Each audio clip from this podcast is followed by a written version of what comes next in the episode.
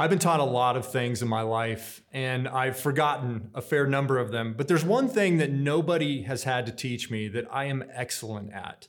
I know I shouldn't really brag, but it's called impatience. Now, for those of you who have heard of this word, let me describe it for you. I'm the kind of person who goes to the grocery store and looks for the shortest line available. And I'm moderately annoyed if I see that a line is moving faster than the one that I'm in. I'm the kind of person who goes to the gas station, and if all of the gas pumps are already filled up, I'm bothered by that. I'm the kind of person who doesn't like a meandering conversation that seems to have no conclusion to it. Maybe you can relate to this kind of thing. It seems like, though, that I've come by it honestly and that life is actually conformed to my impatient ways. If I think about the latest technological advances that have happened in communication or with our computers, everything is geared towards making life faster, more on demand. No longer do I have to wait to, to watch a movie when it comes out on DVD or anything like that. I can just do it on demand, streaming it whenever I want to. This is what it's like to be impatient, which immediately confronts me when we turn to God's word because in James chapter 5 verse 7 he says be patient therefore brothers until the coming of the Lord. Every time we open up God's word we see this popping up this idea of God's patience. Paul talks about the fruit of the spirit and they include love, joy, peace and patience. Patience is something that runs from cover to cover in God's word. It's something that God calls us to be in our own lives. So, for people like me who are naturally good at impatience, well, this is a real struggle for us. I'd invite you to turn to chapter 5 of James. As we look at verse 7, uh, we see that verse that I just read Be patient, therefore, brothers, until the coming of the Lord.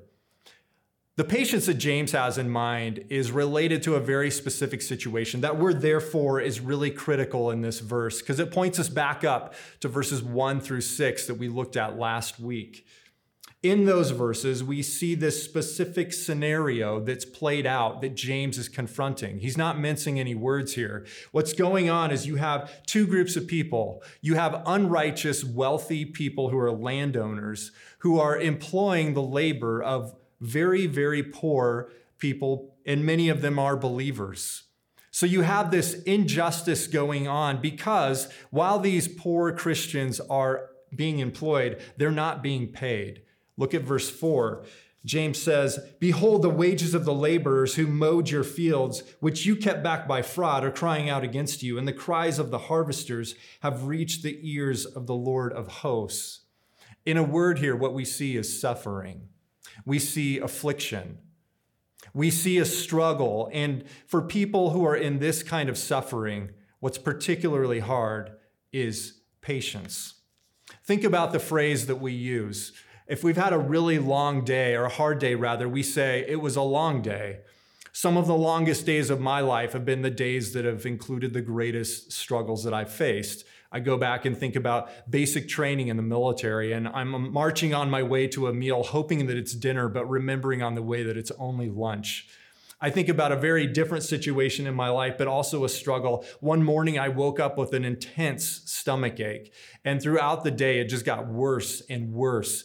And Katie and I had been married for about a year at this point, and she drives me to the emergency room, a route that we had taken numerous times before on our way to other places. It had never been a problem before to take this, these roads to go this direction, but on this particular day, it was the longest road trip of my life. Every stop sign and every intersection where there was a red light was a great annoyance to me. It was a major problem. Every bump in the road was like a kick in the gut. The problem was that I had appendicitis and had to have surgery to have my appendix removed. But I was suffering in that moment. And because of it, this average, ordinary, routine drive became something like a nightmare for me. That's what happens when people are suffering. And so the call to be patient is especially costly for people who are in that kind of situation. And James just leaves it open ended here. He says, Be patient, brothers, until the coming of the Lord. We've already pointed out how there was a great injustice going on where these people, these poor believers, were not being paid. They were being mistreated for the work that they were doing on behalf of the rich. The word for coming here is directed at that because it's a Greek word that has to do with the coming of a king or a dignitary that would visit a city. But in the New Testament, this word points to the coming of Christ with his justice. So, for those who are suffering injustice, this is the hope. Not that there's a definite, defined period of time when they can wait, but that the object of their waiting will bring ultimate justice. It will bring them ultimate hope someday. We might wonder, though, what kind of waiting is, is really required here? What kind of patience is it that James is calling us to? James uses an illustration here in the second half of verse 7 where he says, See how the farmer waits for the precious fruit of the earth, being patient about it until it receives the early and the late rains. James points to this illustration of farming, and if you know anything about farming, then you know it's anything but sitting around. Farming is plowing the ground, it's preparing the soil to plant the seed. Back in this day, they would actually plow the ground twice first to break it up, and the second time after they had scattered the seed to cover back up the seed. Then there's the weeding and the natural work that you would do to try to make sure that the crops have the best chance of growing and flourishing. This was not some kind of passive standing by and just waiting for things to happen, but this was an active kind of patience. And that's the first thing we see here. That the kind of patience that James is calling us to is not passive, but it's an active and dedicated patience where we are actively engaged in the Lord's work. You know, I've been so encouraged recently just to hear about some of the ways that you all are involved here at Calvary. Just this last weekend, we had the 6 8 project where we saw food donated from each of our three campuses on food drives that will now be distributed and reallocated towards families who are struggling with food scarcity. I think about the ongoing efforts that we've had to support Afghan refugee families. I think of the work being done to support the Marshall Fire the Marshall Fire victims and the work that's being done to help come alongside them and provide them with resources as they rebuild, as they rebuild their lives even. And I think about in 2 weeks this marvelous work that our high school students are anticipating where they'll go to El Salvador with a clean water filter in one hand and the gospel in another. This is what it looks like to be patient but active as we wait for the coming of the Lord. But we see another element of this patience as well in the simple fact that it's a patience that waits for the precious fruit of the earth, for the early and the later rains that come. See, this is a patience that has a great clarity about what is and is not ours to control. That's what it means to be patient in this way. These farmers had no option of setting up some state of the art, sophisticated irrigation system that would provide the optimal amount of water at just the right time so that there would be the most robust and abundant crop possible. Instead, they had to rely on the Lord of heaven and earth to provide rain exactly in the right amount and exactly at the right time. In fact, scholars have pointed out how both of those elements are critical. They're just as important. That you have not only the right amount of rain, that it would also fall at the right time. And these farmers knew that the only way that it would fall is from the Lord's hand. Centuries before this, the prophet Jeremiah rebuked the people of Israel because they had forgotten this fact. He says this in Jeremiah chapter 5 But this people has a stubborn and rebellious heart. They've turned aside and gone away. They do not say in their hearts, Let us fear the Lord our God, who gives the rain in its season, the autumn rain and the spring rain, and keeps for us the weeks appointed for the harvest. They had forgotten that all of this provision came straight from God's hand. But the patient farmer, who James is pointing to as an example, knows firsthand that there is a clear demarcation between what is the farmer's responsibility and what is the Lord's responsibility. This is what it means to be patient.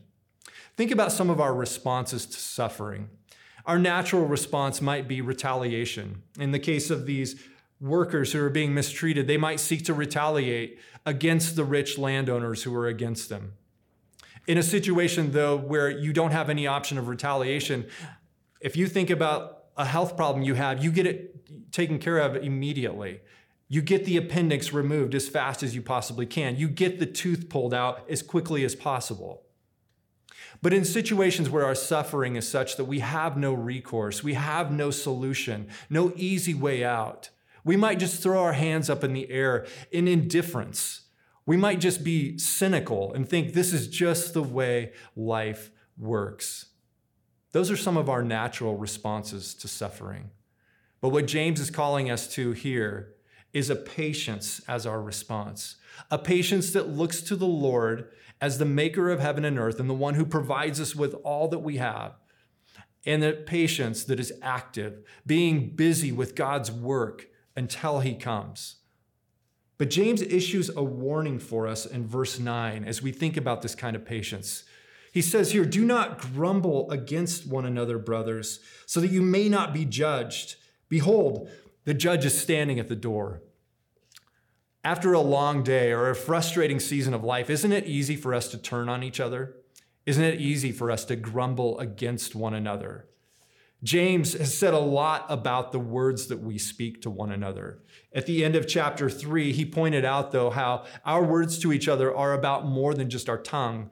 It's about the source of our words, which is our heart. And he said, Can a fig tree, my brothers, bear olives or a grapevine produce figs? Neither can a salt pond yield fresh water. When we start to grumble against one, one another because we are suffering in some way, because we're not patient in some way, it's pointing to a problem in our hearts. See, we're not truly being patient. Our faith is not patient when we're grumbling against one another. So, James is issuing this warning so that we might have a true kind of patience that builds one another up, that encourages each other, so that we might wait patiently together.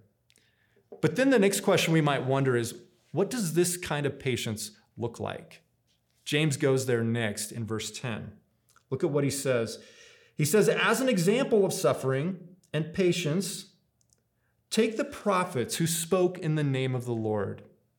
We don't know exactly who James might have in mind, but at the top of the job description for a prophet are phrases like, must be willing to suffer bodily harm, must be willing to give messages that nobody wants to hear, must be willing to travel to places nobody wants to see you.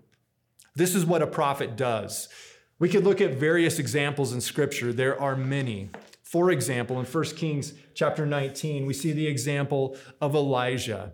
Elijah had a death threat against him from Queen Jezebel, and Elijah says, in uh, 1 Kings chapter 19 that he's afraid. He, ar- he arose and ran for his life, and he asked that he might die, saying, It is enough now, O Lord. Take away my life, for I am no better than my fathers. The people of Israel have forsaken your covenant, thrown down your altars, and killed your prophets with the sword. And I, even I only, am left, and they seek my life to take it away. Notice there, how suffering has the effect on us of bringing isolation. We feel lonely when we're suffering. We feel like our suffering is a struggle unique to history, unique to humankind. That's where Elijah was in that moment. If we keep reading just a little bit further in 1 Kings chapter 20, there's an unnamed prophet who has a message that he's supposed to deliver to the king of Israel. But he needs a visual aid on the way, and he commands a person to beat him up, to strike him in the face, so that he will appear before the king of Israel bandaged up, because that's part of the message that the king needs to not only hear, but see. Just a little ways further in 1 Kings, there's the prophet Micaiah who is brought again to confront the king of Israel. And the king of Israel says this about him when he hears that Micaiah is coming his direction. He says, I hate him, for he never prophesies good concerning me, but evil. Micaiah's message to the king is so offensive that a false prophet goes up and in front of a national television audience in prime time slaps Micaiah across the face, Oscar style, and throws him in prison and feeds him meager rations of bread and water. This is the plight of a prophet. That's not even to say anything of others like Jeremiah, who was thrown into a muddy pit and just left there to die. This is what a prophet does. And James points to them as an example of what it means to be steadfast, what it means to be someone who waits patiently. But notice that their suffering is because they spoke in the name of the Lord. In other words, their suffering is not because they were out of step somehow with the Lord, but their suffering was due directly because they were faithful to the Lord. Now we look at another example that James puts in front of us, and he says, right here, it um, immediately after the prophets, he says in verse 11, Behold, we consider those blessed who remain steadfast. You have heard of the steadfastness of Job, and you have seen the purpose of the Lord, how the Lord is compassionate and merciful. You know the story of Job probably, even if you haven't been in the church. Job is a man who lost nearly everything. He lost his family, he lost his property, he lost much of his health. In chapter 2, verse 9 of Job, his wife says, Why don't you just curse God and die? If we think about Job's story, though, we might wonder why he's being held up here as an exhibit for us, because Job certainly had his flaws. He had his problems. He complained against God. But people point out how Job never lost his faith. He never abandoned the Lord in the midst of all of his suffering and struggle. And that's why he's an example to us. He's an example of those who are blessed, who remain steadfast. Job received back much of what he had lost and even more than he had lost at the end of his life. That's not a promise that we should take for our own lives, though. That's not necessarily what will happen to us. But we do know that we will all be blessed if we are steadfast in our faith until the coming of the Lord or the end of our life. That's what we see in Job's story. Job is blessed because of his steadfastness in his faith. You know, I think as well about some people in our own church in recent months who have gone on to be with the Lord. These are godly people, saints in the Lord who for decades were a part of our church, ministering alongside us. And we miss them dearly now as they are now with the Lord. But they are blessed because of their steadfastness. This raises the question in my mind Who can you recall in your own mind? Who comes to your mind in the midst of suffering? Who can help you get through suffering when you're facing your own struggles? Look at James and how he has all of these people in his mind the prophets and Job. Before this, James is pointing to people of the likes of Abraham and the prophet, I mean, the prophet, not the prophet, but the prostitute Rahab. Job has these people in his mind to recall as examples of people to follow, of examples of people who helped him in his own day and that he pointed others to to help them in their day. And we have them for us as examples as well of what it means to be steadfast. So, who's in your own mind? Who can you recall and think of in your own struggle about what it looks like to live a life of steadfastness before the Lord? What it really comes down to is this fact that we have this great promise that's in front of us for the future that we can grasp onto, we can cling to with our lives. And we have this great example, a whole group of people behind us the prophets, Job, and the people even in our own lifetime who have gone on to be with the Lord. We have them as sources of strength, models for us to follow, as examples for us to emulate. This is what Job, or this is what Job points us to, and this is what James is reminding us of in these verses. We've heard of the steadfastness of Job. We've seen the purpose of the Lord, how the Lord is compassionate and merciful in each of these ways. Where does patience come from? That's a key question. We've seen what patience looks like. We've seen that patience has to do with an active dedication and devotion until the Lord comes. We've seen that patience has to do with a clarity about what is and is not ours to control. But where does it come from? The answer that I think this text is pointing us to is that it actually comes from a confidence in the character of God. That's what Job is, or that's what James rather is showing us here as we look at the steadfastness in these examples, but we see the purpose of the Lord in them, that the Lord is compassionate, that the Lord is merciful. What is God's purpose? What is God's purpose, especially in suffering? This is where James began his book. If you remember back to chapter one, we looked at verses two through four, where James said, Count it all joy, my brothers, when you face trials of various kinds. Why? Because you know that the testing of your faith produces steadfastness.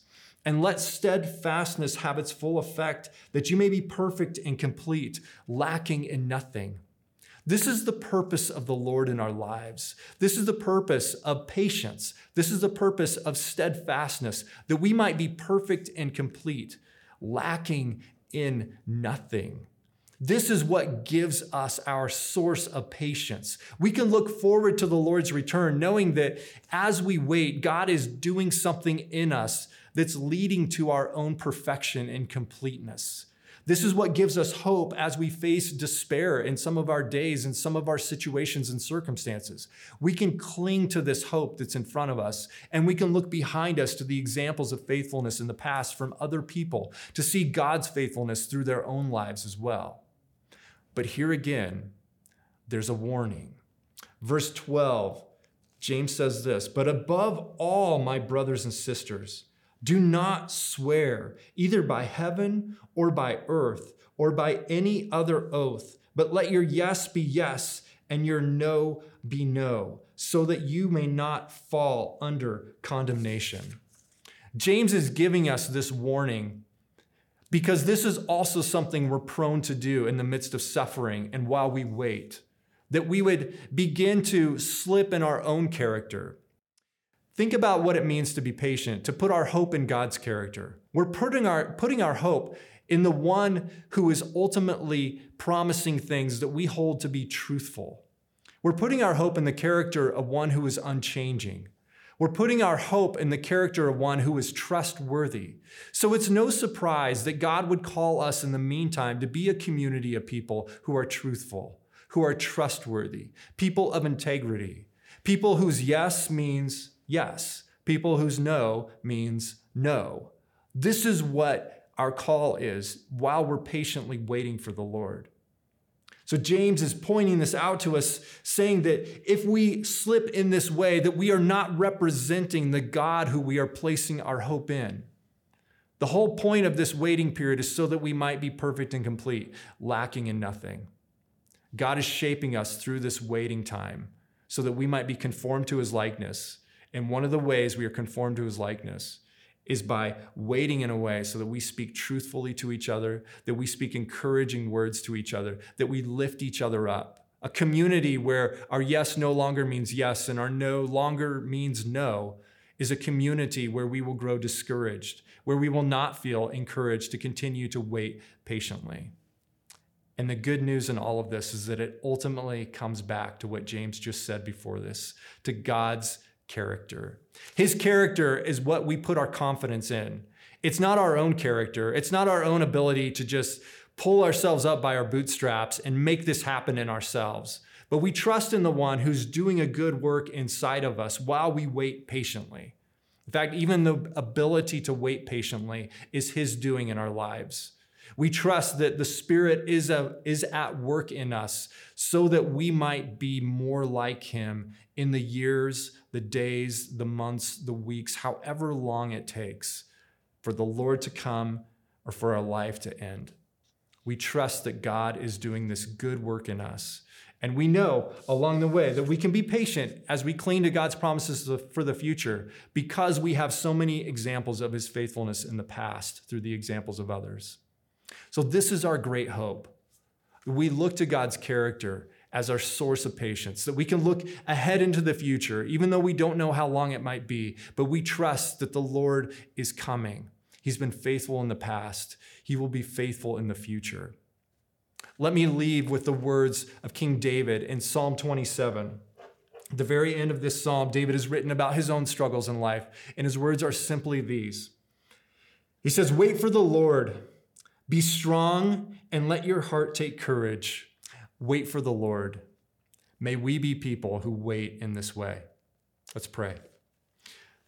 Lord, we are so grateful for your word that instructs us, that guides us, and that encourages us. I pray, Lord, for myself and I pray for my friends who are listening in right now, that we would be a people who would wait with patience, that we would wait with steadfastness, because we know that you are coming. And Lord, we trust and look ahead to that day, that it will be a day where every uh, ounce of suffering will somehow be used to make us perfect and complete, lacking in nothing. That every struggle we've encountered will somehow be useful for that time where we will meet you face to face and eye to eye. Lord, that time when you're trans in this time when you're transforming us until then, God, would you give us the ability to wait well? Would you give us the ability to be faithful to your promises and to your ways? We pray this all now in your glorious name. Amen.